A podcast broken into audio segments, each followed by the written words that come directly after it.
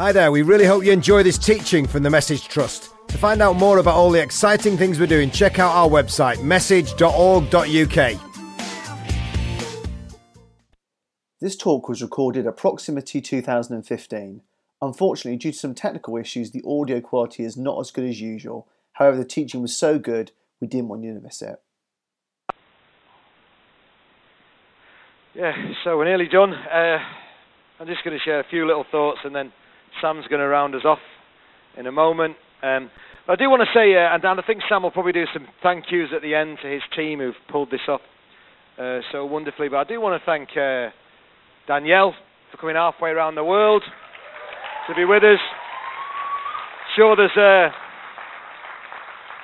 sure there's a lot bigger gigs she could have done, but uh, she wanted to be here, and we really, really appreciate that. It's been amazing. And Ash and Ange are just legends, aren't they? Aren't they precious? And I, uh, I love. Uh, so I love. Um, I love what God's doing, just weaving our lives together. And when I was stuck in Bangkok unexpectedly uh, in a hospital for a couple of weeks, it, there was a, it was tough, but I really felt God was knitting our hearts together. And uh, now the way we're journeying together, it's just beautiful. Isn't the Lord amazing the way He works through even the hardest things for our good and His glory? He's ace. So good. And uh, one more person. Well, let's thank our band who served us so wonderfully as well. And um, Jamie Hill, who's led us so beautifully on his birthday. And uh, there is a way, there is a way to Jamie Hill's heart, and it's through malt whiskey. and uh, yeah, Jamie has a truly shameful collection of malt whiskies for a worship leader, and uh, and we, we, me and Sam have tasted most of them, so we thought it was about time we uh, stocked him up a bit. So good one. All right, happy birthday, mate. Great job. Let me read some familiar verses um, from Matthew chapter nine. When Jesus saw the crowds, he had compassion on them because they were harassed and helpless, like sheep without a shepherd. And he said to his disciples, The harvest is plentiful, but the workers are few. Ask the Lord of the harvest, therefore, to send out workers into his harvest field. Jesus then called his twelve disciples to him and gave them authority to drive out impure spirits and to heal every disease and illness. Matthew chapter 9 says, When he saw the crowds, he had compassion on them because they were harassed and helpless like sheep without a shepherd. Ain't that where so many of the young people, particularly, but generally people in our nation and, and in the nations of this world, isn't that where they're at? They're harassed and helpless. They're like sheep without a shepherd. They haven't got a clue. And, uh, and my guess is you've come to this conference because you've seen the crowds. You've seen the crowds. God's done something in your heart. But I'm, I'm really believing as we come to the end of this time together, God's asking us to go a step further than that and to ask the Lord of the harvest to do something about it. Lord of the harvest, look at the crowds. Will you send out workers? Actually, literally, what it means. Will you thrust out workers, God, please? Because that's the way God always deals with this issue harassed, helpless, lost, broken people. You know what He does? And what He's done throughout history is thrust out workers. And He tends to do it in far greater measure when His people start praying. When we start asking the Lord, Lord, will you just give us some workers? Look at the state of our nation. Look at all the suicide and self harm. Look at all the brokenness. Look at all the pain. Look at 52% of young people who, according to the latest research, don't even think Jesus existed. It's on our watch. I mean, think, it's a, think the gospel's a fairy story. And that's happened, and we're like, Lord of the harvest, will you do something about it? Will you thrust out some workers? The only problem is when we pray like that, the Lord fully expects us to be an answer to our own prayer. Because the next thing Jesus does is gather the 12. And what does it say? Gives them authority and then sends them out. It's an absolute touchstone point in the gospel story. Suddenly, it's not all about Jesus, it's about these 12 unschooled, ordinary boneheads who get filled with Jesus and he passes his authority on. He gives them authority. I love uh, the Great Commission, and I've been laughing about it recently. reading the Great Commission, not laughing because uh, it wasn't, you know, it's funny, but there is a funny side to it, isn't there? That, that Jesus would gather the 12, no, the 11 actually. Judas has hung himself. Great bit of discipleship there, Jesus. It's kind of encouraging, isn't it? That, you know, Jesus said one guy committed suicide. Don't you think so? And uh, a bunch of people who doubted him and denied him and ran off. You know, that's the greatest disciple in history. Bit of a roller coaster, wasn't it? And even here in, in Matthew chapter 28, six weeks after he rose from the dead, he's preached to more, you know, more people than this, risen Lord Jesus. He's made them breakfast on the beach. He spent six weeks convincing them that he really has conquered sin and death once and for all. The risen Lord, and he says this in Matthew 28 Jesus gathered the eleven on a mountain where he told them to go. When they saw him, they worshipped him, but some doubted. Oh my goodness. Three and a half years you've been with this man. You've seen him raise the dead. You've heard the most glorious teaching the world's ever seen. You've seen the matchless, perfect Son of God, his beautiful, amazing life modeled You've seen him die that hideous death on the cross. You've seen him rise from the dead and conquer sin and death once and for all. And you're still doubting, some of you. What is the matter with you people? And yet I love it, don't you? Jesus takes these bunch of doubters and he says, okay, all right, one more time. You heard it back then when I sent you out for the first time. One more time. All authority has been given to me. All authority has been given to our Jesus. Do you believe that? Do you believe He spoke and the universe was formed? This world will be wound up when He says so. He's boss. He has all authority. I only took the last breath because Jesus said so. That's how much authority He's got. Not over my life, but over every person He ever made. All authority has been given to me. Bosh. Therefore, you go. You go. He delegates His authority to us. Go and make disciples. Go into all nations. Go. The only thing we can't do as a Christian is stay. We've got to go. We're a going people. We started by going, we've got to continue by going. The Lord says, Go. Go into all the world and make disciples. Maybe that's you in a fresh way this weekend. It's time to go. Go. Go to some estate. Go to the lost. Go to the broken. Go to the poor. You never know. God may show himself strong on your behalf. But not just on your behalf, on the behalf of others. My brother, uh, who started the message with me way back out of a little business we had in inner city Manchester, and we saw the messy lives of some of the young people we employed, and uh, they were the inspiration for the first message gigs. But uh, and he continued with the business for 20 years, and then about five years ago, he he set up his own charity. He went out to India. He was funding these hospices and orphanages and schools through the business. And then he just thought, I want to do this full time. And he went to Calcutta. He told me he went to Calcutta. And he was in uh, Calcutta, and there was a lady dying on the street, old lady, you know, dying of cancer. And and, uh, and this policeman just stepped over a groaning old lady, just like she wasn't there.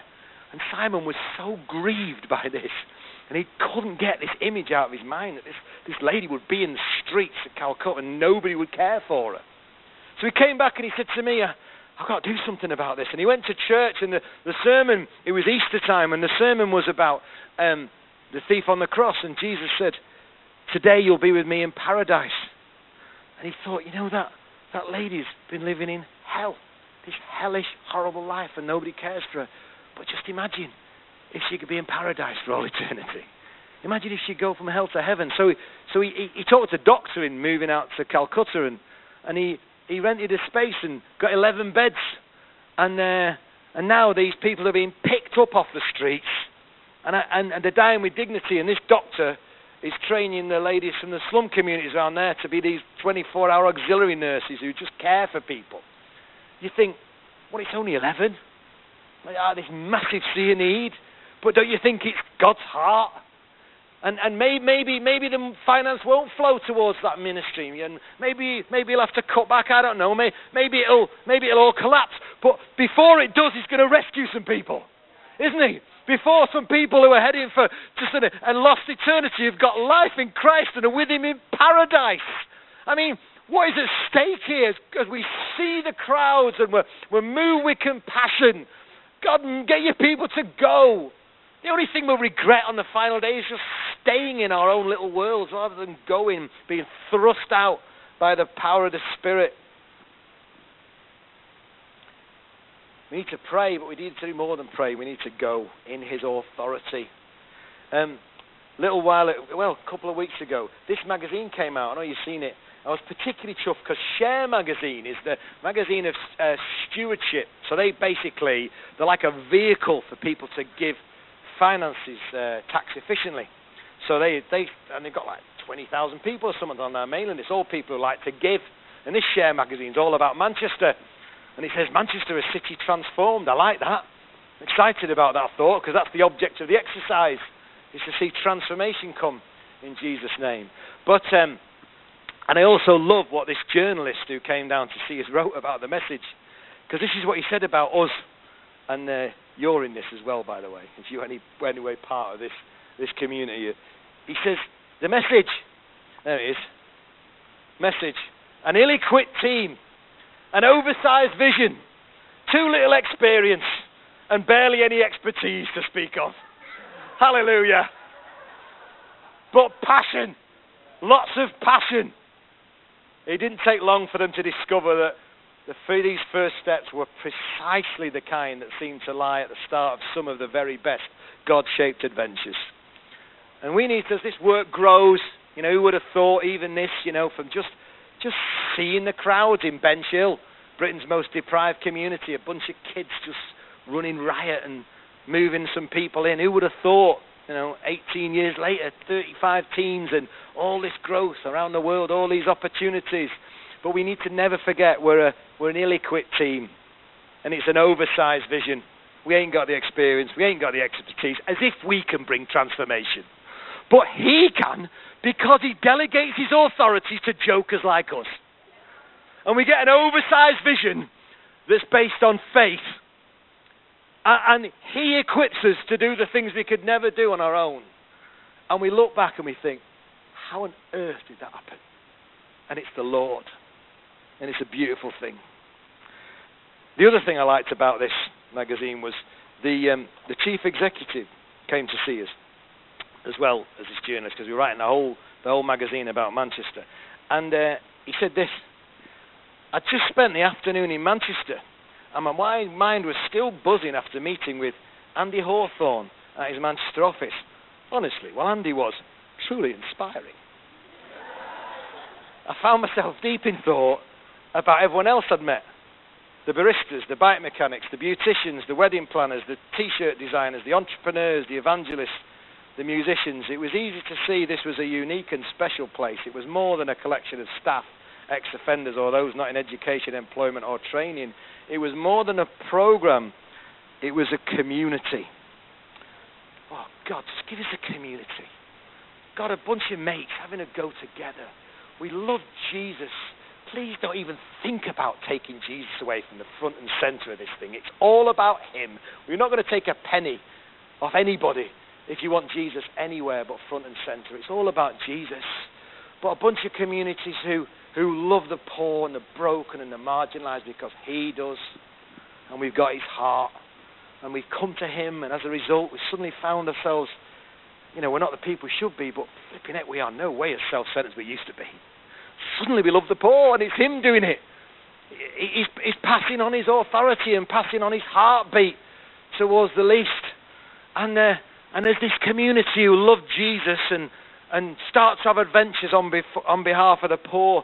Stuff starts to change. Transformation starts to come, and it's little bits and bobs, and it's, it's not what we, we truly long for, but we're believing that the trickle is going to become a river and then a mighty flood in this season of open doors. We're certainly going to have a right good go. Together, as a bunch of friends, a community, doing it together. And who knows, you know, it's easy to hype it up in a magazine, but, but it may not just be Manchester that's a city transformed. Maybe it could be Cape Town and Glasgow and Birmingham and, and London and Cardiff. And it's not, it's not a ministry, uh, it's not a ministry that's in the northeast. We'll even let Merseyside get involved. You know, may, may, maybe these tough these communities could be transformed, and it could be Jesus who gets the glory, not some some ministry, because everybody knows this ministry's ill-equipped and the vision's oversized, and and we haven't got the expertise, but we've got Jesus, and He's big enough to do this, isn't He? Sam Ward, I, I, I've said enough now. Come here. Yeah. Let's just. Uh, the other thing that happens, right? The other thing, and I do want to big up Sam just a little bit. The other thing that happens once you start running with God's vision, and you, you're like a, a two talent person. What happens is, you know, like two talent Andy Hawthorne, one O level in woodwork. You know, not very impressive, right? But you get God's heart, and He starts to multiply. You know, your two becomes four, and then your four becomes 16 because you're just sowing into good ground. And what you find is you find guys who are 10 talent person are attracted to you, even though you're a two talent joker, really. Even though you're ill equipped, you've got no expertise. God starts drawing people like Jamie Hill and Sam Ward and this amazing team at the message and you guys all over the country, just amazing. It's not about, I'm not saying it's about me, I'm just saying it's to God's glory, isn't it? When we get His vision, He provides the people, He provides the resource to, to run with it and do immeasurably more than all we could ask or imagine. How good is God? Let's pray for Sam, Lord. Thank you for Sam as he leads the charge in this movement. Thank you that this is far more than theory to him. He's living this day in, day out. This is his heartbeat. And thank you that he's, yeah, he has proved himself faithful. And we're just believing that so much more is to come in him and through him. And we pray just as we bring this thing to at the end now, as we as we come into land, I pray it can be a real climax, Lord. Everything you want it to be, everything you want to happen in these next moments, just speak to us through Sam. Thank you so much for him and Nikki. Uh, bless them, Lord. Amen. Thanks, Andy. That's what, what a humble thing to say. That's really kind. Thank you. Uh, I don't want to cram you with anything else. We're coming to the end of probably quite an intensive couple of days, but I thought I'd share with you one story and then uh, maybe a bit of a point to that story, or else it's just a story. Hey, uh, last Sunday was one of my neighbour's 50th birthdays. Uh, well, it was his only 50th birthday, to be fair. The only one he'll ever have. He's 50. I know he's 50 because his missus texted me and said, please don't forget his birthday. If you forget his birthday, you'll break his heart.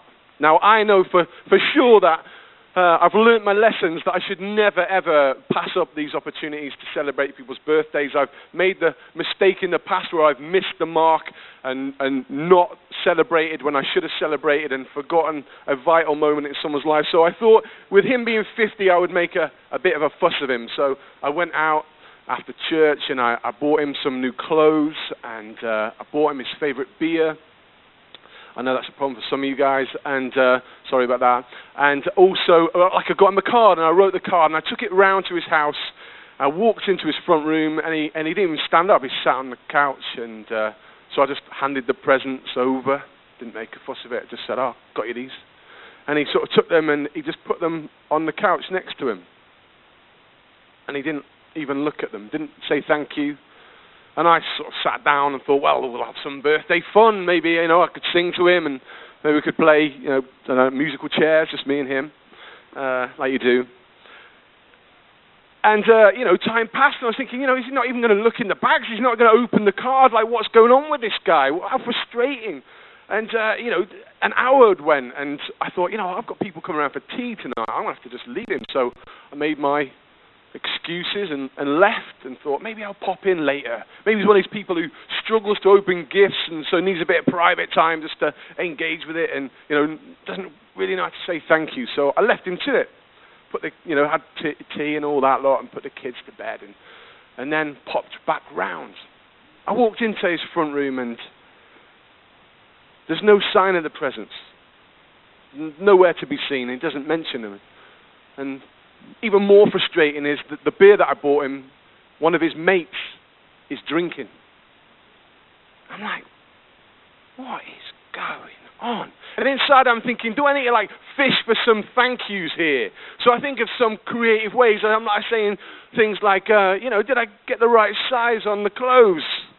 Hoping that might he might you know be triggered into saying thank you. Yeah, oh yeah, they fit. They're lovely. I really like them. Thanks very much. But no, nothing. Nothing happens. And so I leave it about another hour and then get to my feet and uh, begin to make my excuses. And then he comes over to me and just throws himself on me, hugs me, and holds me, and squeezes me,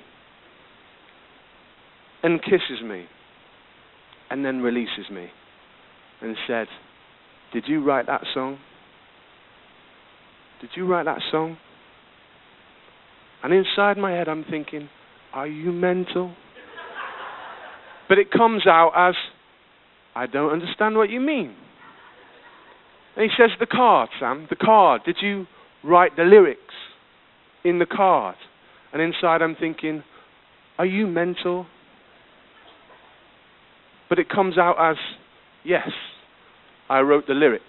See, what I'd done was, on my way round, I'd sat and thought about my mate and all the things that I was grateful for, and I just wrote them down. They were heartfelt, they were from the inside of me, the mushy bit that sometimes pops out. And I wrote some thoughts down, and I, I wrote how grateful I was for him, and I wrote how I, th- I was thankful about all that he contributed to my life and to my family's life. And I, I wrote that, that he sort of made my life a bit brighter, and I, and I wrote that I loved him, and I wrote that I thanked God for him and all that he brought to me. I didn't just write happy birthday and then a kiss at the bottom. I, I put some thought into it, and, but as I'd folded it over, I thought that the present would be the most significant thing because that had cost me money. And I knew that he needed it. And I knew that nobody else would buy him anything. Like when I went into his house, there were no signs of birthday anywhere. There was no other cards there. There was no presents. There were no balloons. I know that's an important thing. But none of that was there. And so I thought the present would be the thing that it would really smash him to bits. But there was nothing rhyming in the card, there was nothing poetic about it. It was from the heart. But as he released me, he said, This is my most favorite present. This is my favorite present of all time. Like I'm thinking, you've had a really turd life. If a card from me with six lines in it of thankfulness is your most treasured present. He didn't mention the clothes and he didn't mention the beer. But as I left, I began to think a little bit about what had happened. See, sometimes the things that we intend to bless people with are actually not the things that bless. Sometimes we have an understanding of what we think will change and transform, but yet they are not the things. Sometimes we think things are far more important than they actually are, that they'll have greater significance, but they're things that will fade and they will die. We make judgments all the time about what will bless. We decide what's best for our folks. We decide what things will fix them and will make things better. We think about the things that will help. You know what I love about Jesus? What's so freaking awesome about Jesus is that he knows what's best. We've got a Savior who knows and understands, and he knows what's best. He totally understands us. But I have to admit, sometimes I'm not sure he does. Like sometimes I doubt that we have a Savior who really understands, and that I feel like maybe if he really knew the people that I worked with, he'd come up with a different answer. So even when I read the scriptures, I struggle sometimes with what I hear. Check out Luke chapter 4, the manifesto of Jesus. What does, he, what does it say? It says he returns to his hometown in the power of the Spirit. It says on the Sabbath day he goes to the synagogue as was normal, as was the custom. And I love this story where they say to Jesus, you know, do you want to come and share a few things? And so he gets to the front and he's given a scroll to read from. And I love this the Word. The, the Word made flesh, Jesus Christ Himself, the one who authored Scripture, is given Scripture to read. And you know he can read it with his eyes closed because he wrote it. But still, they give him the scroll, and I reckon he pulled it up so he could close his eyes so no one knew. But he honors them and he, and he, and he reads from what we now know is Isaiah 61. And he says these amazing words which we absolutely love. The Spirit of the Lord is on me because he has anointed me to proclaim good news to the poor. He sent me to proclaim freedom for the prisoners and recovery of sight for the blind, to set the oppressed free, to proclaim the year of the Lord's favor. Amazing, right? So, why is it that I've got a few issues with what I read? See, this is what I see. The Spirit anoints Jesus in order that captives get released, blind receive sight, oppressed get set free, but the poor, the poor, what do they get? They get some good news. It feels like the poor get a slightly rough deal on first impressions. The poor get good news preached at them, and I've heard some preachers, and they ain't so good. Captives need to be released, and they get it. The blind need sight, and they get it. The oppressed need freedom, and they get it. But surely the poor need prosperity. Surely the poor need an end to poverty. But what they're offered is good news. And it's not a, case of, here's some good news, your bank account is now full. Or here's some good news, that car you need, it's waiting outside. Here's the keys to your lovely new house in the countryside. But Jesus knows best. Jesus knows what we need. Jesus knows better than we do. And Jesus knows what the good news is. And it's the greatest gift. It's first in the list on Isaiah 61. It's first, it's the most important, it's the most precious. And I believe it's this, and it's found in the Beatitudes. Blessed are the poor, and the poor in spirit, for theirs is the kingdom. Blessed are the poor, for theirs is the kingdom. The kingdom, they get the kingdom. The poor get the kingdom. The poor inherit the very kingdom owned by God. It's theirs. The Creator God's kingdom is the inheritance of the penniless. The kingdom abounding in goodness awaits for those who have nothing. A kingdom that is upside down. A kingdom where the first will be last and the last will be first. A kingdom where you're not defined by wealth. A kingdom where the greatest are the humble, a kingdom where sacrifice is glorified, a kingdom without pain and without hardship, a kingdom where no one goes hungry, a kingdom where the table is always full, a kingdom where a room has been prepared by Jesus, a kingdom that cannot be earned, a kingdom that cannot be bought, a kingdom where everyone's on benefits, a kingdom where there are no austerity measures and no one gets benefit sanctions, a kingdom a kingdom of our God where everyone is a refugee, where the refugees are the redeemed. A kingdom where the persecuted are precious, where the abandoned are embraced, where the abused are cherished. A kingdom where the voiceless sing. A kingdom where the weak are protected, where family life is unshakable, a kingdom where you'll never have to move home ever again. A kingdom of peace and of joy and of righteousness. A kingdom of love.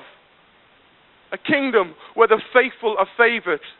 A kingdom where nothing is wasted. A kingdom where orphans are made royalty. A kingdom that cannot fall a kingdom that cannot be taken away, a kingdom that cannot be defeated, a kingdom where the past is forgiven, where government can be trusted, a kingdom where the king is just and fair, a kingdom, this kingdom belongs to the poor.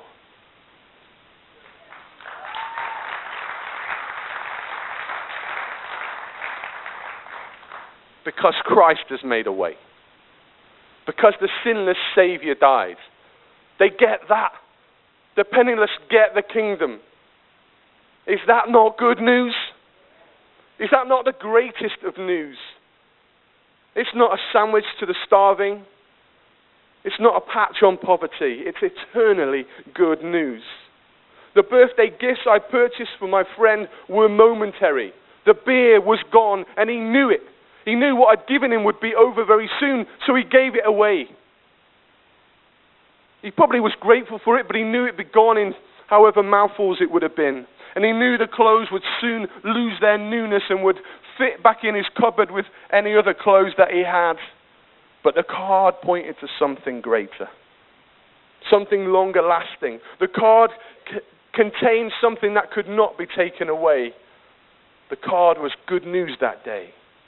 The card sung a song of love. The card sung a song of thanksgiving. The card sung a song of hope. The card sung a song of the kingdom, and he heard a song. I didn't write a song. If you read it, you would not be impressed. But he heard a song. Did you write the song, Sam? Are you mad? Did you write the lyrics, Sam? Because they're the lyrics of the kingdom. But the card, the card sung the faintest of songs. The card was not amazing. The card is not enough. We are not a card writing movement. Cards are good, but they're not what we're about. Write cards. Yeah, let's do that. That'll do. Let's call it a day. We're about more than that. But it showed my buddy when I, when I knew he read it and I sensed that there was something significant that he saw in there. I knew my body was hungering after the kingdom. He was starved of the kingdom. He was kingdom starved. And I gave him a bit of a taste of it. What he did was almost lick the card. The card was tasty. The card tasted of the kingdom. The clothes and the beer were nice, but he needed something greater, something a bank account could not afford. I hadn't realized the card was flavored with the kingdom. It pointed to something everlasting. It's the everlasting stuff that I want to work towards. Working towards prosperity, I've found, is really exhausting. And it's really unsustainable. My body needs to taste more of the kingdom. He needs to see more of the kingdom. He needs to touch more of the kingdom and know more of the kingdom. If we have a kingdom that is now and not yet, that is future, but also in some senses present, then he's got to be able to grasp it and grasp it tightly. He needs to sense and experience more of the kingdom. And I want, to, I want him to hear the song of the kingdom more often than once a year. If the only time he's going to hear it is on his second 50th birthday, when I write him another card with heartfelt sentiments, if he has to wait another year for the kingdom to be heard, then I've failed him somehow. He needs to know the song of the kingdom every day, every hour, every moment. Therefore, I need to learn to sing it. We need to learn to sing the song of the kingdom songs that proclaim, songs that announce, songs that profess, songs that declare the kingdom of God in its entirety, in its beauty, in its excellence. And allow God to place the song of the kingdom on our lips. I don't want to be far from the kingdom of God. I want to know the kingdom of God so that every time I breathe, I breathe out some of its glory, some of its amazement, some of its excellence. I need to know the song of the kingdom. We need to know the song of the kingdom. So, as I invite the worship band back, let's focus again on the song of the kingdom. What the values are, what the excellence is. Because maybe you feel like you've lost what the song is all about. Maybe you've forgotten the lyrics. Maybe you've forgotten how the verses go. Maybe you're tired. Maybe you feel like you've lost your voice because you've spoken so very much. Maybe God wants to put the song of the kingdom back in your lips, back in your mouth. Would you stand with me? Because this is where I ask you to go for it. This is where I ask you to respond. Because the song of the kingdom needs to be sung by the people of God who know and love and value the kingdom. Know it's the blessing for the poor. Know it's the inheritance of the penniless. People who can't help but share it. And I hope over the last two days you've been just exposed again to the glory of the kingdom of God and inspired by what you've heard. And now I pray that you would act. If you've lost it, and you want to hear it again in your own heart, then let's respond and come forward. And maybe as you've heard stories shared by our speakers across these two days, and you know it's time for you to sing, to a neighborhood that's never heard such a beautiful song, then maybe it's time for you too to come forward, to step up and say, I'll go. I'll go singing. So as these guys begin to play, will you come forward? If you've lost the song and you want to know it again, we will pray for you. If you want to go singing, we'll call you as well. So let's seek God. Hi there, we really hope you enjoy this teaching from the Message Trust. To find out more about all the exciting things we're doing, check out our website, message.org.uk.